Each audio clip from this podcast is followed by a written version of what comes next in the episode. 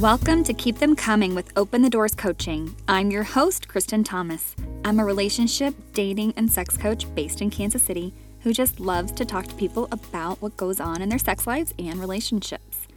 Be warned, you should be 18 and over and probably be listening with your headphones. Thanks for tuning in.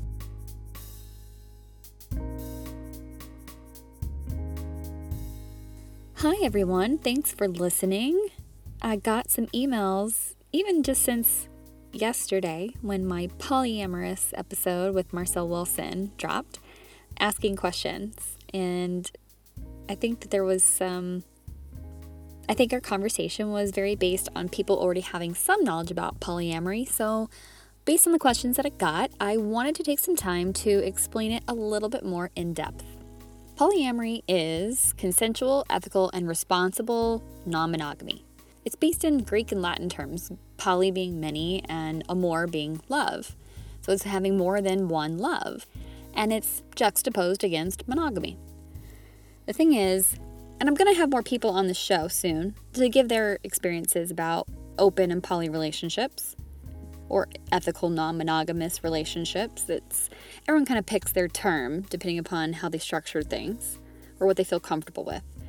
So while I was giving one perspective, I want you to know I'm, I'm going to have some more folks on soon. I've already got a few people lined up.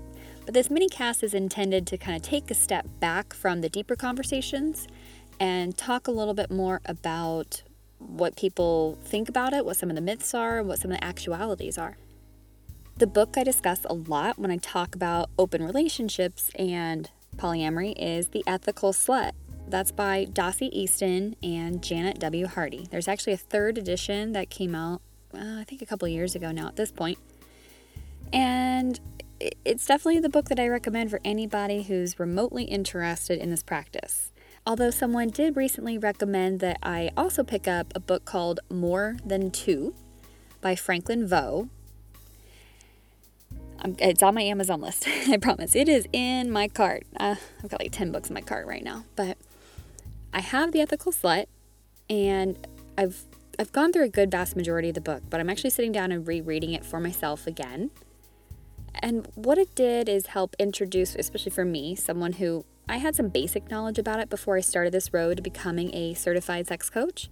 But it was more of what I'd seen in the media and what I'd heard. I, I didn't actually think, I didn't think at the time that I knew anybody who was practicing polyamory or ethical non monogamy, uh, but I did and have definitely had some interesting conversations with those friends since. And I've also had some friends adopt the lifestyle since I've been friends with them. And even really in the last couple of years since I've been doing this as a sex coach. So it's been nice having their perspectives. But the ethical slut, it goes over a lot of stuff, really kind of just defining. I mean, one, they're, they're obviously trying to take the word back, kind of like Amber Rose with embracing the word slut. You want to call me a slut? Fine. Yeah. If you define slut as sleeping with more than one person or being sexually liberated, sure. Call me a slut. I'm right there with them. Um, but also talks about a lot about like the myths and realities. Um, talks a lot about battling stigma. One of the things that's really unfortunate right now is there is still a lot of stigma towards people who practice polyamory. Our society still places more value upon monogamy. I mean, yes, it is the main relationship structure, the most common. Let's call it that. Let's call it the most common relationship structure that's out there is monogamy. Sure. But that doesn't mean that that's what's right for everyone. And I'm not talking about like polygamy. I'm not talking about um, child marriage. Let's make sure that, you know, I'm talking about consenting adults. I'm talking about people who may be married and have a boyfriend or a girlfriend on the side, or both have someone on the side. Um, that's another thing. Like it can be structured in so many different ways. That's something that I'm sure more than two talks about. Obviously, the ethical slut talks about that too. That how you navigate your relationship structure, how you choose to set up your relationship structure is totally up to you. So, as a coach, I want to review some of the things that I feel like people should really know about folks that are polyamorous. First and foremost, as I said earlier about consent, like everyone is in the know. It is all about consent. Okay? This is not this is not just, you know, getting your green card to go cheat. It's not that. yes, there are people who are in open relationships who one partner just doesn't want sex anymore and they say, go out and have sex with whoever you want while you're traveling on the road. I don't care. Don't tell me about it, but also come home and don't bring home an STI. Don't get someone pregnant, things like that. There's other people who have met their partner's partner. There's some people who are in a V, meaning like one partner is in the middle and they have two partners each, but those partners don't have contact with each other, at least sexual contact. Uh, then there's triads. There's people who all three partners are sort of on equal footing. And then what regards they're on equal footing can kind of vary too. Because maybe like sexually they're all on the same footing, they all have sex with one another. Um, but maybe the one partner doesn't live in the household, or maybe they all three live together. Again, there's so much variety some people choose to have a primary partner. It's that one person who they either live with, they share finances with, they have kids with, and then they have like secondary or even third, whatever. Other people have no hierarchy whatsoever.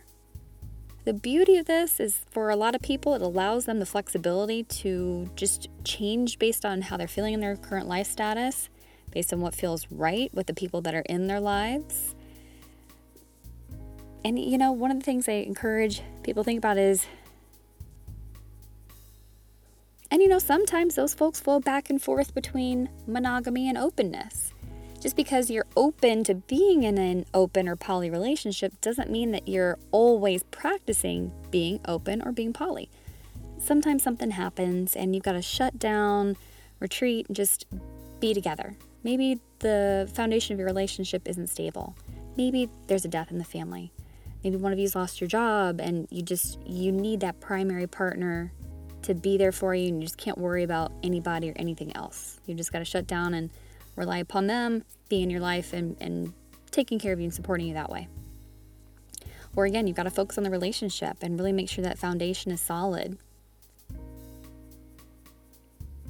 I know people who have taken the approach of opening up their relationship or their marriage in order to feel like they were going to save the marriage. That has worked for some people, it's not worked for others. Those people whose relationship really actually improved once they opened it up pretty much already had good communication and, and, a, and a deep love for one another. And, and we're doing, for the most part, pretty good, but just they wanted something different. Now, those couples whose relationships were really struggling, like they were on the brink of divorce, it was do or die time, and then they opened it up I have found that those people have less success. They may get out in the world and enjoy that open time and enjoy that poly time, but sometimes it also shows them, as Esther Perel says, you know, my idol Esther Perel, that the relationship was dead in the water in the first place. It shows you either that you've got what it takes, or it shows you that you may you may need to move on. All relationships take work, I really do think that open and poly relationships take a little bit more work. It takes more planning, it takes more communication. Communication is the number one thing that will make a poly or open or non monogamous relationship thrive. You've got to talk to your partner about how you're feeling. You've got to talk to your partner about what you're doing. Some partners try and practice the, the secretive way of being open, poly, whatever. Studies have shown, I read a study recently, and God, I Googled the hell out of this today, but I could not find it but I read a study recently that talked about levels of jealousy in relationships. And it found that people who are really, really open in their non monogamous relationships, meaning they their partner knows they're going on a date, their partner knows they're spending the night at their other partner's house, all that stuff, those people deal with less feelings of jealousy than those who keep it somewhat on the sly, sort of the don't ask, don't tell policy people the ones who are like, oh yeah, you can go do what you want. I just don't want to hear anything about it. Those are the people who j- deal with more jealousy. And it's because they're not communicating, they're not talking to each other about what's going on. And if you pretend like you're going one place and really is to go have sex with your secondary partner, and then your primary finds out inconsistencies, it just creates a breach of trust. And it makes them just wonder, like, well, what are they really doing? Like, what, why? It just, ugh, it gets messy. It gets so messy. Don't create unnecessary messes. communicate, be open. And again, with the whole taking work thing, I saw a really funny thing on Twitter this week that I guess there was a problem with Google Calendar recently. And it says something to the effect of Google Calendar has an outage today. Poly people all over the country are panicking because they don't know who they're sleeping with tonight. it takes planning, it takes work. And yes, my poly peeps that I know, they keep a very tight calendar. Something that research has pointed to is that polyamory can actually bring partners closer together. I've even seen this with my clients or my friends who are in this lifestyle. They, they've described it as, and I've even seen that when I've openly dated multiple people, that you get your bucket filled by different people. Your, your partners can't be all things to you. Again, back to Esther Perel. Your partner cannot fulfill every wish, every want, every need that you have. It used to take a village for us to have all the things that we got as human beings to feel love and to feel safe and to feel fulfilled. Now, because of this idea of romantic love, we're trying to get all those things from one person. And I'm sorry, guys, that's just fucking impossible. Okay? So, poly peeps, that's what they're doing. Rather than just go out and find friends, they're finding people to also sleep with who fill their buckets in different ways. If they like rough sex and sensual sex, but their partner only likes sensual and they haven't gotten fucked right in a long time, maybe they go out and find somebody to do that for them. Okay? That's just, again, you're getting different things from different people. In 2017, Vice actually, you know, Vice News, uh, did a study along with some researchers at the Kinsey Institute. And they found that when, because there's not a whole lot of research about poly people, so this whole thing was a, a big deal. That they were talking to like, I think it was like 3,500 people who were in poly, open, or non monogamous relationships. And what they found is that when people are happy with their secondary partner, they actually are reporting like more level of feeling committed to their primary partner. So this isn't a lack of commitment. This isn't a lack of dedication, devotion, love, whatever to the primary partner. They're not trying to go out and find happiness with somebody else because they're lacking necessarily. It's simply because when you're getting things from different people and that pressure's not there, it, it changes the dynamic, is what people report to me and what I've read, and what this study showed.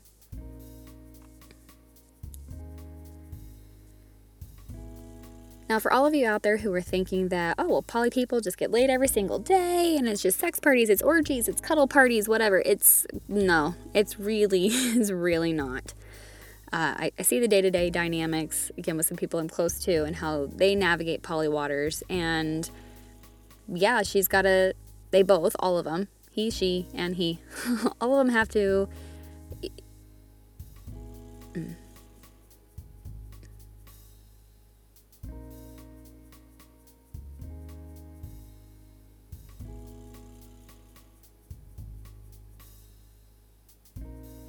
I think one thing a lot of people out there who practice this lifestyle would like others to know, especially those who are monogamous or single, whatever, let's just say monogamy minded. Doesn't mean they're monogamous, it just means that either they've been socialized or, or have found that that's their preference, whichever. But so, monogamy minded folks, I think one of the misconceptions out there about people that are poly is that they're just having crazy sex all the time, that they have sex parties, they go to clubs, whatever. That is not what poly open non monogamy is about. Could that happen occasionally? Maybe. Sure, if they're into it. Just because someone wants to have sex with different people doesn't mean they want to have sex with all those people at the same time. Okay? Really, a lot of times, this is just like any other relationship. You just happen to have that relationship with multiple people. They still have love, tenderness, fun, all the stuff. They just have it in different ways with different different partners. I actually recently went on a vacation with some friends that are poly. I went with the the husband, the wife, and the boyfriend. And I got asked like, okay, so well, are, are you part of that? I'm like, no. Like, okay, but you're going with them, yeah. Okay, so are they all three together? No, just her with him and her with him. Okay, so, but you and him? Nope, just friends just all going together to enjoy a great music festival. And while I was there, I really got to see firsthand some of their interactions. It was amazing seeing her be able to show affection to both partners, sometimes in different ways, um, but but not see like the look of jealousy, the look of hurt, or the look of longing or things like that from the other partner because it was like they, they knew like well he's getting his and i'll get mine here shortly. Like i'll get a hug next or i'll get a kiss next or i'll get to be the one to hold her hand at, at this next show that we're going to go see together. I kind of felt like jane goodall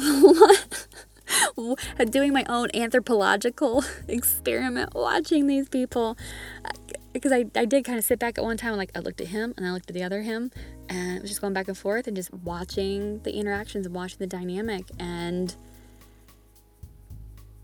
I mean it's interesting to say the least but it was fascinating. I'm sort of in this limbo period. I I've always been monogamous before in my relationships. And for the first time this year I, I tried an open relationship. Um, in the four years I've been single since my divorce, I've just casually dated. I, have had some partners who've been around for a long time. Uh, but yeah, I built up a nice little rotation. Talked about my harem in my last episode there. Um, but I hadn't really committed to anyone as like really calling them my boyfriend or even my girlfriend. I've, I've been looking for girls too. I Just ladies, I never get hit on. If you know a nice girl who'd be interested in me, sure, I'm, I'm open to an introduction, but for fuck's sake, I never get hit on by chicks. Even when I'm like really trying and making the eyes, it's, it doesn't happen. Anyway, so with this last one, when I realized that I really liked him, I, I enjoyed our time together, enjoyed the sex together, whatever, but I wasn't really ready for monogamy. I, it wasn't that I didn't want to stop having sex with other people. It was just that because I, I guess I'd been in this cycle and realizing how much I got from different partners. I just wasn't really ready to try to. F- I wasn't. I wasn't trying to force this one partner to be all these things to me all of a sudden. Yeah, we're not together now. It didn't end up working. Not going to get into the reasons here. I'm really glad I had it. At the end of the day, I am glad I had the experience. I'm not really sure what that means that holds for me in the next one. I'll probably try to talk about having an open relationship. But I know for sure, based on the research that I've read, it's going to involve open communication. Any other partner that I take under me is going to know I'm seeing somebody and that they are my primary.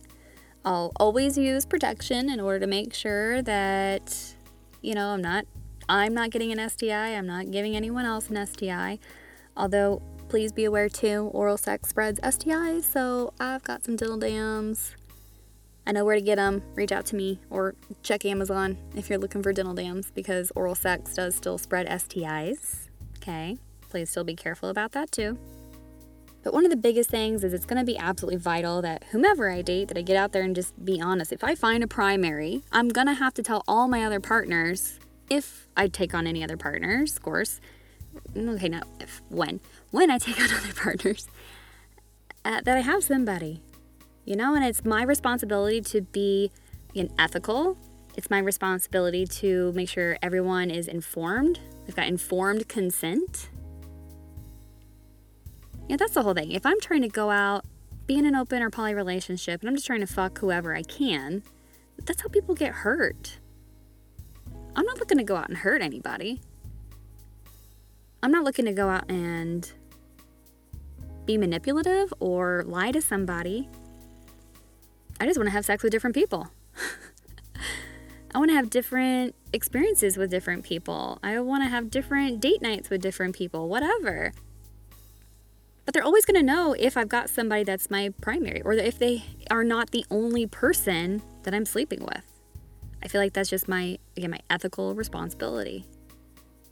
I feel like the guys and gals who would have a problem with me sleeping with other people or having a primary partner are the same people who who aren't going to want to just have sex with me to just have sex with me. Like the guys out there that are looking for a relationship, they're looking to find a wife and future mother of their children, which that ain't me. Uh, those are the ones who, who aren't gonna want to just have sex. Like, yeah, okay, maybe they'll be like, eh, you're good for a fuck, whatever. But like, those those are the ones I'm not looking for anyway. Okay? I did get asked by one of my listeners, you know, what do you think that polyamorous people do about like kids? Do they just not have kids or do they tell the kid like who raises the kids, all that stuff? I guess my best answer is there's a lot of variety. I do know people who are poly who have kids. I know people who are poly who have zero plans of procreating. But when they try to date someone with a child, of course, that's a concern. I will say this I don't think any children are going to get mentally or emotionally damaged by having more than two loving adults that care for them and make sure their needs are provided for than a child who has two parents or has one parent. In many societies, there's multiple generations of people living in a home. So, I guess to me, how is that any different than saying like grandma and grandpa and aunt and uncle, cousins, whatever? You know, my sisters and their kids live here. Uh, there's just, it's no different than how a lot of other cultures raise families. And it's not usually just two parents and kids or one parent and kids in a home. It is usually lots of adults in a home We can do that kind of village approach to raising children. In fact, Ethical Slut has an entire section about child rearing. Both of the both of the authors of the Ethical Slut had kids, and I recall one of them saying like that they they never really had any problems with their kids. Um, it wasn't that having this like big extended family did anything negative to them. I mean, sure, the authors are writing from their perspective, and maybe they wouldn't want to admit that something happened. I don't know, but Here's a good quote that I wrote down from The Ethical Slut. The binary nature of monogamy centrist thinking tends, we think, to cause problems. You're either the love of my life or you're out of here. Both of us have found that opening our lives to other kinds of connections also opens our children's lives. For example, a former lover of Janet's was has not been sexually involved with her for quite a while, but has become a sort of surrogate uncle and best friend of one of her sons and is still a loved member of the household. So, is, is this traditional? No. But we're kind of living in untraditional times. Tradition has gotten us to a point where our society is incredibly sex negative. It's gotten us to a point where we have a lot of issues and some very real diagnosable dysfunctions these days. I'm here as a coach to try and help people get past some of the traditions, some of the mindsets that have gotten us to this point. I'm not saying that polyamory, open relationships, or non monogamy are for everyone. They are not. But for those that feel monogamy has either failed them or they've failed monogamy, why not open your minds? Pick up a book, see what you can learn, see what resonates with you. If you if you read more than two or The Ethical Slut and you're like, "Damn. Okay, this makes sense to me." Maybe it's for you. If you read it and like, whoa, I have, uh, uh, no, no, then you're monogamy minded, and that's okay. Marcel and I joked about how relationship structure has almost become sort of like an orientation. you either are or you aren't. You either are monogamy minded or you aren't. You're either poly minded or you aren't. That's okay. Different strokes for different folks. Well, I hope that today's minicast was informative for you. I really just wanted to make sure that I took a step back and, and talked about some of these things that and really defined what polyamory was. I hope you'll reach out to me if you have any questions. Of course, grab those books, they're wonderful resources. Thanks for listening.